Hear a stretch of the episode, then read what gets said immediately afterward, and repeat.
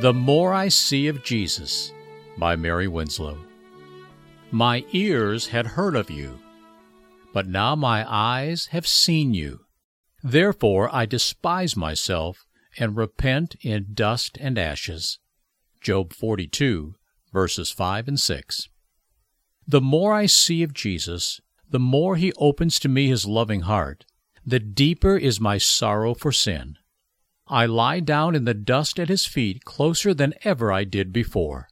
I can truly say that I abhor myself in dust and ashes before him.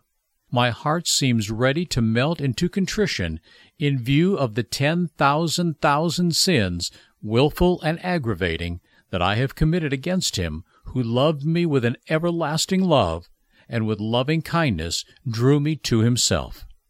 So eternal and deep, so sovereign and boundless is the love of Jesus that angels cannot fathom it.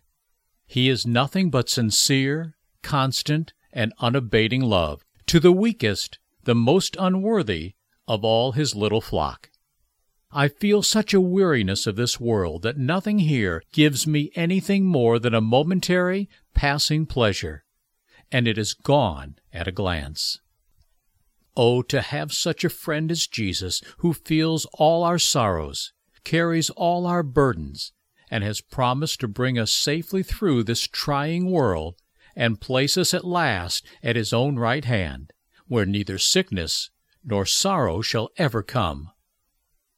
Oh, for heaven! Nothing else will satisfy my longing soul but the sight of him it loves. Jesus is all in all to me and he will be all in all through eternity.